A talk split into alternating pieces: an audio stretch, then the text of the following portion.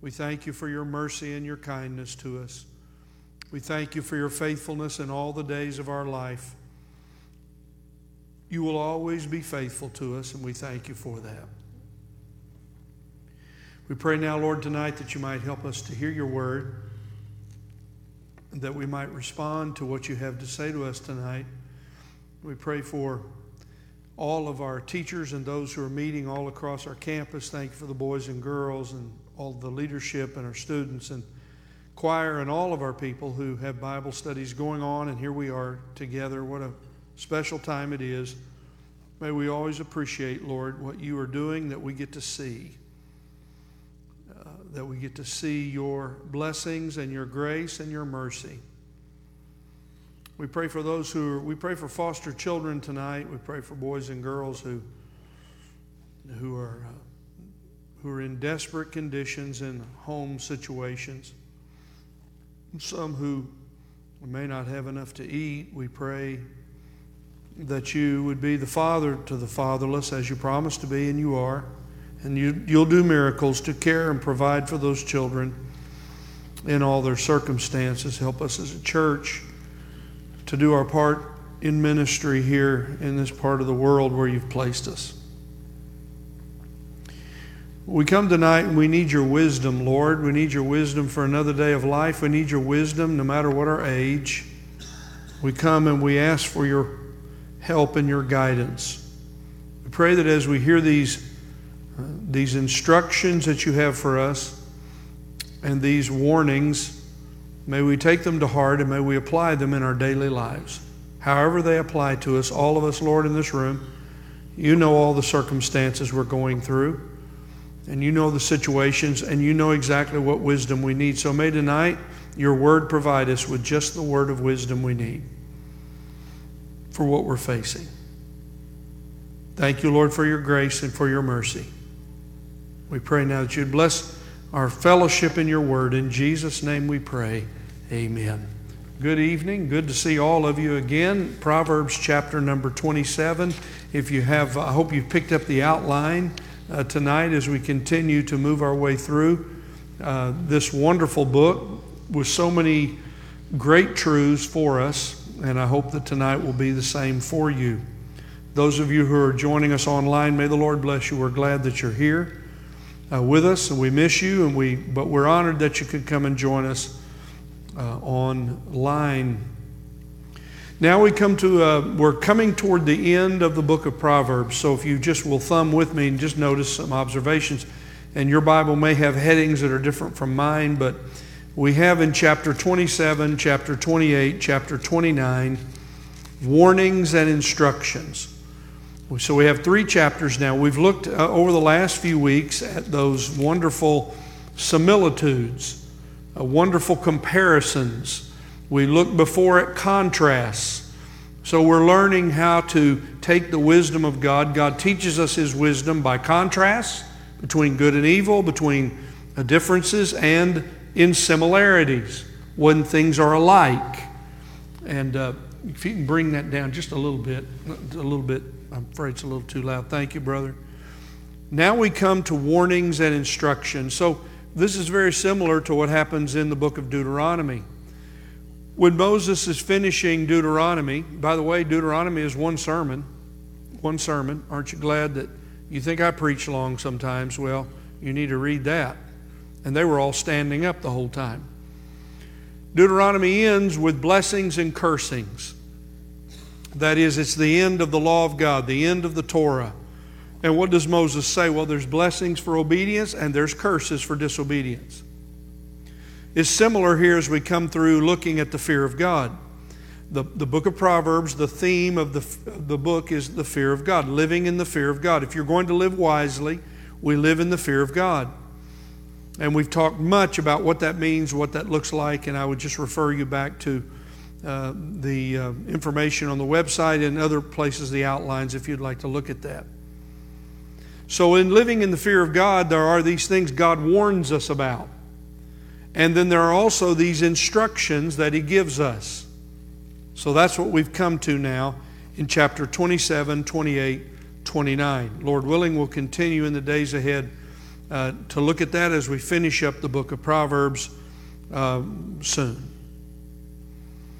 Let's read. Uh, let's read now. You're you're settled and you're you found your place. Let's read Proverbs 27, and hear what the Holy Spirit has to say to us from the Word of God tonight. Do not boast about tomorrow, for you do not know what a day may bring forth.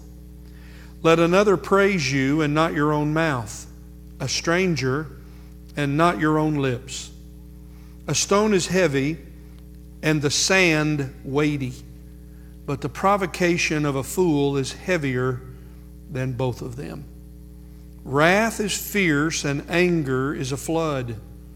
But who can stand before jealousy? Better is open rebuke than love that is concealed.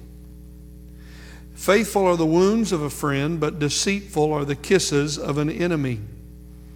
A sated man loathes honey, but to a famished man, any bitter thing is sweet. Like a bird that wanders from her nest, so is a man who wanders from his home. Oil and perfume make the heart glad, so a man's counsel is sweet to his friend. Do not forsake your own friend or your father's friend. And do not go to your brother's house in the day of your calamity. Better is a neighbor who is near than a brother far away. Be wise, my son, and make my heart glad, that I may reply to him who reproaches me. A prudent man sees evil and hides himself. The naive proceed and pay the penalty. Take his garment when he becomes surety for a stranger and for an adulterous woman, hold him in pledge. He who blesses his friend with a loud voice early in the morning, it will be reckoned a curse to him. A constant dripping on a day of steady rain and a contentious woman are alike. He who would restrain her restrains the wind and grasps oil with his right hand. Iron sharpens iron, so one man sharpens another. He who tends the fig tree will eat its fruit, and he who cure, uh, cares for his master will be honored. As in water, face reflects face, so the heart of man reflects man. Sheol and Abaddon are never satisfied, nor are the eyes of man ever satisfied. The crucible is for silver and the furnace for gold, and each is tested by the praise accorded him.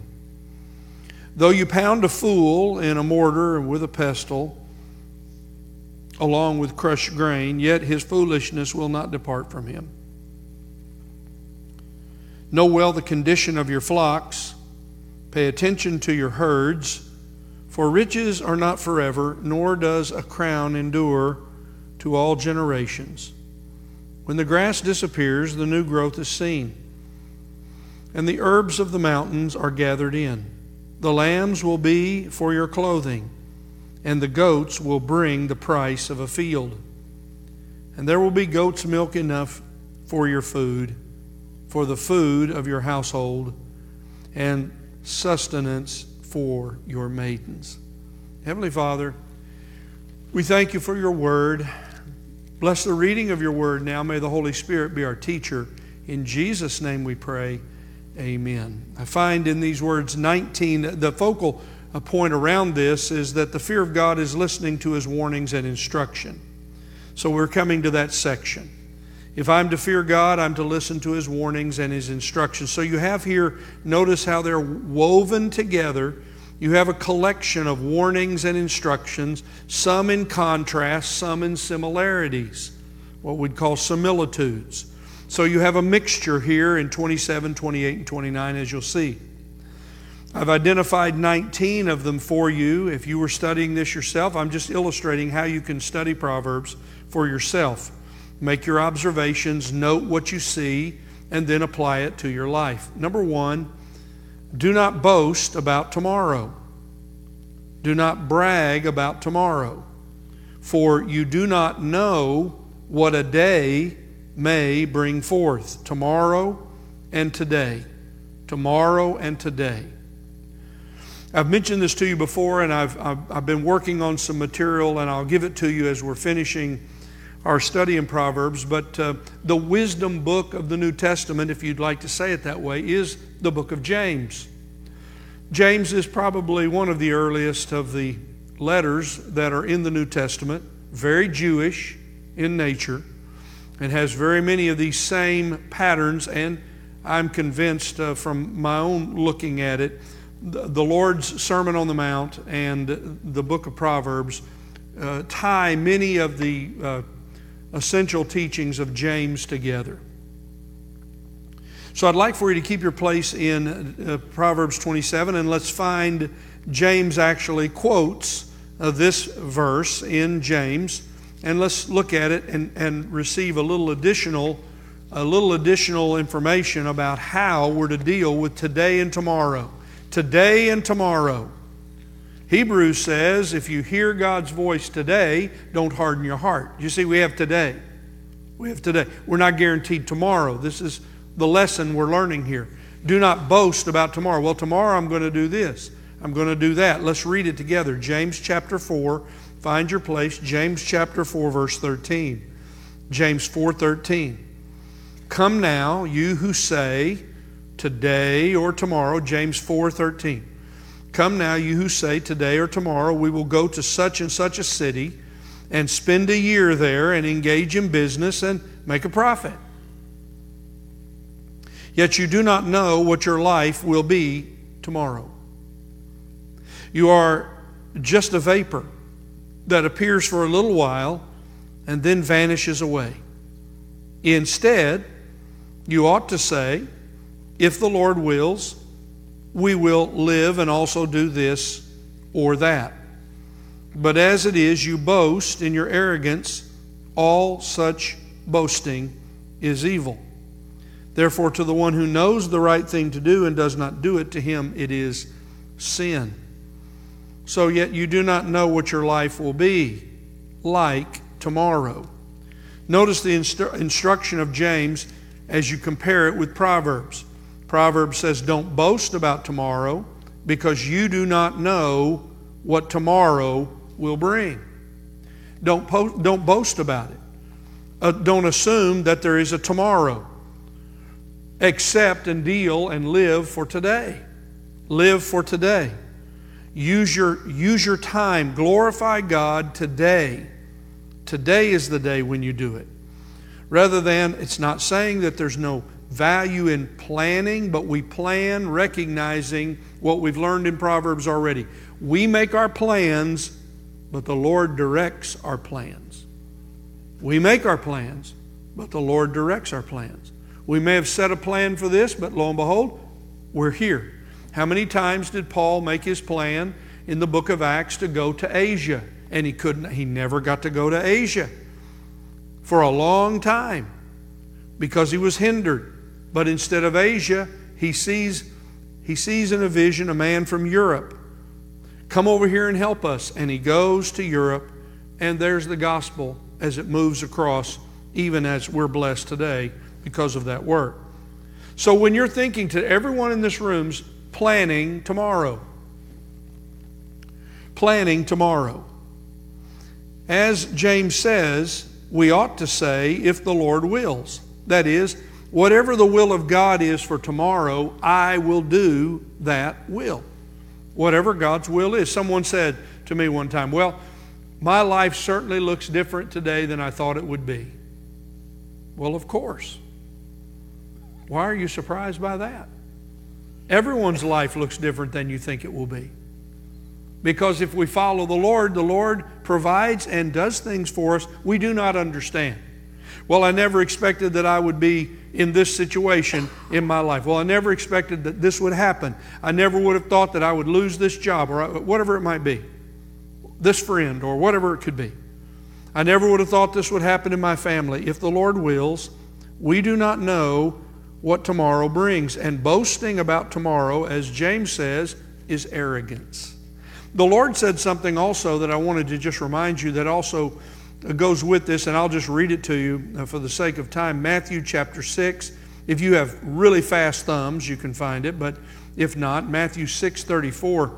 At the end of when the Lord's talking about don't worry about anything, this is Matthew 6 34. He says, Do not worry about tomorrow.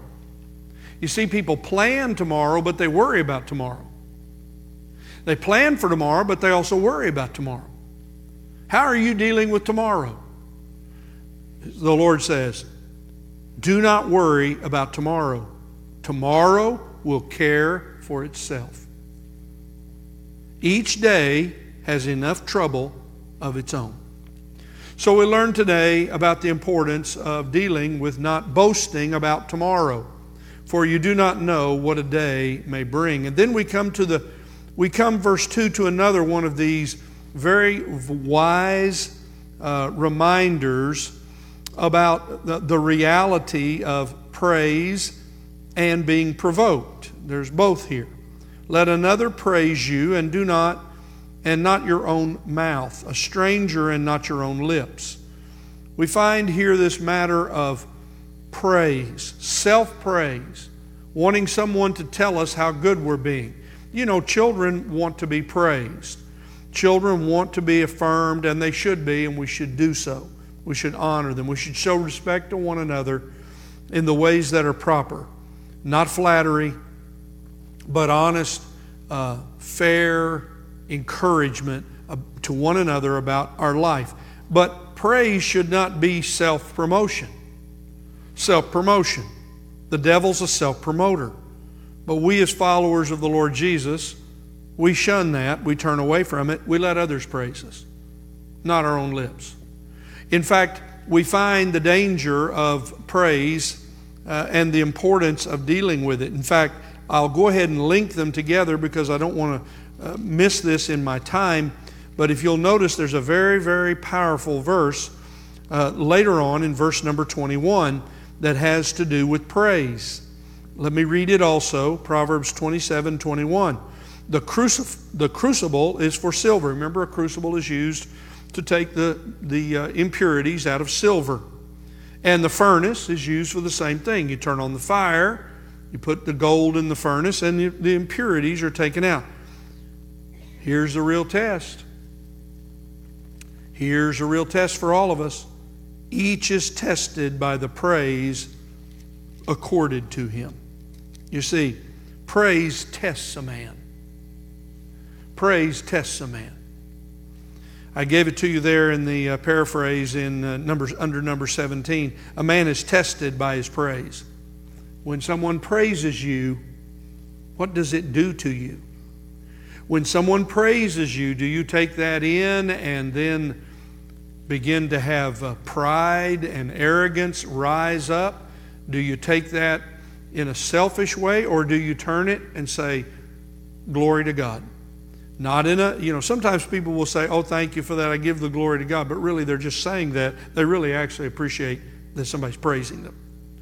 And they take it as, uh, they take it as a form of flattery. Praise is a test. You see, sometimes we think that a curse is the test, but actually, praise is the test. How do you do when everybody praises you?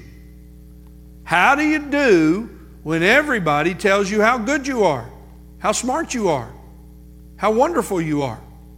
We have the example of it in athletics all the time.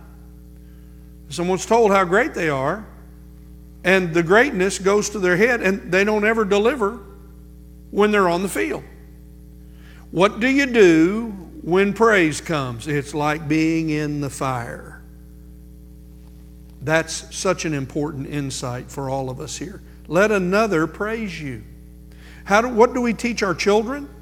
We teach our children and our grandchildren receive praise, but understand who you are. Accept your with humility what you really are. When someone's praising you, you also know, oh, yes, but if you only knew all the other things that God is having to work on in my life. Let another praise you and not your own mouth. There's something strange when somebody praises themselves. Let me brag on myself. Nobody appreciates it. In fact, the room clears out when somebody stands around bragging. After a while, the braggart has no one as an audience. They've all gone because no one likes to listen to someone brag on themselves and how smart they are and what all they've done and what all they've experienced and blah, blah, blah. Here it goes. It's like, let another man praise you and not your own mouth, a stranger and not your own lips. There's a discipline, there's an instruction the Lord gives us. What did the Lord say in the Sermon on the Mount? Let your yes be yes and your no be no. This is what we do. Less is better rather than more. Have you noticed sometimes when some people talk, the longer they talk, the more trouble they get into? A stone is heavy and the sand is weighty. Those of you who work and have done yard work, you know, these days, I saw some men out there, they're moving some stones around. And they were, they were moving these stones. They were not able to use equipment, they were having to carry them. But these were, these were pretty good sized stones, and they were trying to put them in place. I was reminded of that as I was thinking about this next uh, um, statement for us. A stone is heavy, the sand is weighty. You know, dragging bags of sand around is, is hard, it's exhausting. If you move rocks for a while and you drag sandbags around, you're going to be tired. But there's something that's even heavier. There's something that's even more exhausting, and that's the words of a provoker. Have you ever been provoked? You know, sometimes uh, in the schools these days, uh, the children, they call it bullying. It's very real. Perhaps uh, some of you, you know, many, many uh, grow up in homes where words are a weapon and they are used uh, to harm and to hurt. Provoking is a use, a sinful use of words. Provoking, you know, it's like, uh, it's like agitating the chained dog. You know, the dog can't get to you, and you're just far enough away. You better thank God that dog's on a chain. If that dog breaks loose, provoking. You know, a child provoking an animal. You know, not provoking, poking, agitating. It's more exhausting than moving rocks or dragging sandbags. You know, like gossip, provoking people happens all the time. It happens in families, it happens at work. What did we, what did we read last week? Let's go back and look at it. This is Proverbs 26 18. Like a madman who throws firebrands, arrows, and death, so is the man Here's a similitude who deceives his neighbor and says, Was I not joking? There's a form of provoking. Provoke, provoking. You're not good enough. You're this, that, or the other. This using words to provoke. There are many examples of it in the Word of God. David was provoked after he became king by one of Saul's relatives. And one of his men said, remember, he was cursing and cussing David as he was on the other side. Of course, he was a, a distance away. You know, he was cussing David. Cuss, now, I'm talking about Hebrew cussing. He's cussing him. And remember, uh, David's one of his powerful men says, You want me to go over there and just take care of him? You want me to just go ahead and kill him? The Lord said, No. If I deserve it, I deserve it. Let him say what he needs to say about me. Provoking. Have you ever been a provoker? You know, this is such an important issue that, the, that in instructing parents about how to deal with their children, we're reminded by Paul do not provoke your children to anger. You see, provoking leads people to anger and emotions that are not helpful in their life. Oh, the weariness. You can when you're being provoked, when you're provoked, finally you're more exhausted than if you've done two days of heavy work, dragging stones, lifting stones, and dragging sandbags. Wrath is fierce, and anger is a flood. Those are really good words in verse 4. Wrath is fierce. There's nothing, there's nothing more powerful than these emotions of wrath and anger. Wrath is fierce and anger is a flood, but, but here's a contrast. Who can stand before jealousy? Passion is rottenness to the bones, I gave you on the outline. Proverbs 14:30. Jealousy. Jealousy. I want to go back again and, and point this out to you about the comparison comparisons we find in James. Uh, let me go back and read it to you in James chapter number. Um, let me go back and uh, find it here. Yeah, James chapter 3, verse 13. Who among you is wise and understanding? Let him show it by his good behavior, his deeds, and the gentleness of wisdom. But if you have bitter jealousy, most of us in this room, I know you very well. We've all walked in the church a long time. There's nothing sadder than to see jealousy in the church. If you have bitter jealousy and selfish ambition in your heart, do not be arrogant and so lie against the truth. You know, one of the most bitter men I ever knew, uh, he was probably the greatest critic of preachers uh, in his church all his years. You know, his story was God called him to preach, and he didn't preach when he was young, and so for all of his life, he was jealous of every preacher who ever tried to lead him. Jealousy. I could do that. I could do that better than him. Well, how come they get what? Jealousy. There's nothing, there's nothing. You cannot stand before jealousy. It is overpowering. You see, if we bite and devour one another, James says, how can we honor God? So these emotions we see all come around. He's giving us a cluster of warnings here. Uh, let another praise you, not your own lips. But remember, sometimes you're tired if you've been in the presence of a provoker. There's nothing worse than in marriages when husbands and wives provoke each other. There's nothing worse than seeing children provoked. There's nothing worse than seeing a boss who provokes their employees. I'm going to, you know, provoke them and that's going to make them do better. It never, it never works. It never works. It causes all kinds of unintended consequences. And this is our warning. Better is an open rebuke. See, we're going on words here. We're still on words. Better is an open rebuke than love that is concealed. Friendly and unfriendly words, you see. Faithful are the wounds of a friend, verse 6, but deceitful are the kisses of an enemy. We saw this before as we were looking at uh, words in relationships. We've seen various examples of it faithfulness of the wounds of a friend.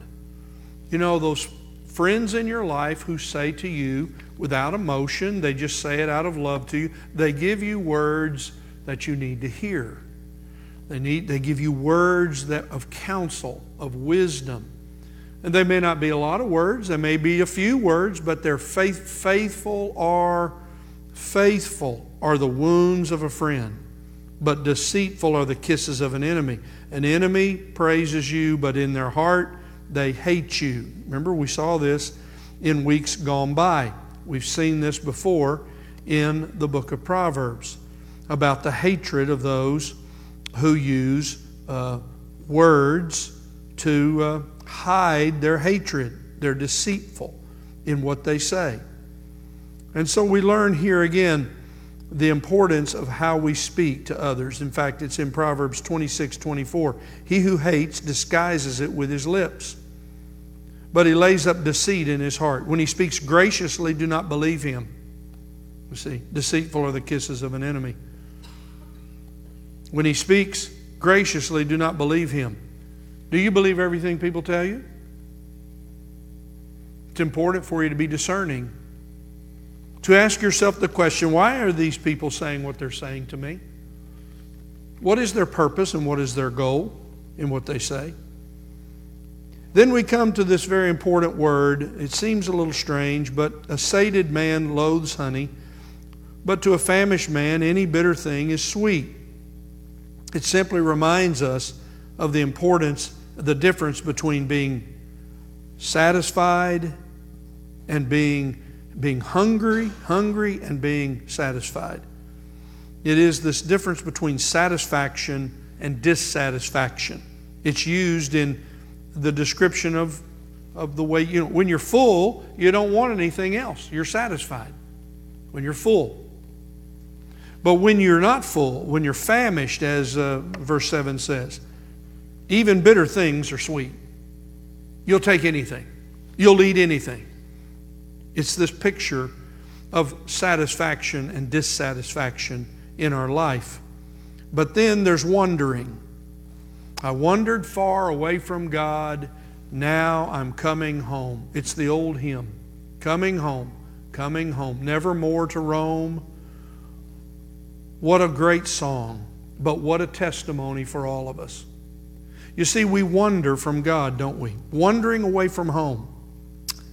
You see, like a bird wanders from her nest, the, the nest is the home for the bird. So a man who wanders from his so is a man who wanders from his home. There's only one nest for the bird. There's only one home for us. And so I wanted us to think about wandering for a moment, and I gave you some things on your notes. A man who wanders from the way of understanding will rest in the assembly of the dead.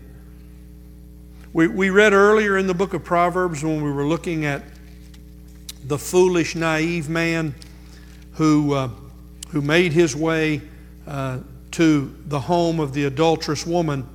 Here was a man who left his home and uh, wandered away. And uh, as we read about him, the man looked through the window and saw the young man far from his home in a place he shouldn't have been, doing what he should not have done, wandering, wandering. When you wander away, I have gone astray. Psalm 119, 176 is the last verse in the book of, uh, in, the, in the chapter of 119, the, the longest psalm in the Bible. I've gone astray like a lost sheep. Seek your servant, for I do not forget your commandments. He is on the path of life who heeds instruction, but he who ignores reproof goes astray, and all we, like sheep, have gone astray. It is the, it is the nature of we who are humans to wander. We wander. We, we get off the path. We chase rabbits. We go down these paths. There's nothing there. And sometimes we lead our families. We lead our, we, we, we take our spouses, our children. We, we, we go down, we go, we wander away from the truths of God. I don't know how many times I've talked with men who've repented of their sin and said, Why did I why did I live? Why did I go? Why did I make those choices? Well, you did. You chose them. You decided one day to do that. And your decision to do that uh, was uh, led to permanent consequences. Even though we repent, you know, friends, there are still there are still lots of consequences that we, we're left with from our decisions. Oil and perfume make the heart glad. Why? There's nothing more refreshing. What, is, what does uh, our three year old say? Uh, Q, spray some of that man juice on me. Okay, there you are. Nothing makes him happier than for me to spray, and sometimes he needs it, by the way, when he won't take a bath for like two weeks. We try to get him to, so if you have tips on how to get a three year old to take a bath, you can come send it to me. Google, send me something on Google. Oil and perfume make the heart glad, so a man's counsel is sweet to his friend. Nothing smells sweeter, nothing brings happier joy than counsel. A man's counsel is sweet to his friend, you see, to his friend. And then friendship goes on, verse 10 Do not forsake your own friend or your father's friend, and do not go to your brother's house in the day of your calamity. Better is a neighbor who is near than a brother far away. Oh, the blessing of our friends, the faithfulness of friendship. And what makes a parent glad? Be wise, my son, make my heart glad. A prudent man sees evil and hides himself. See, that's what a prudent person does. That's what a cautious person does. They see evil and they hide from it.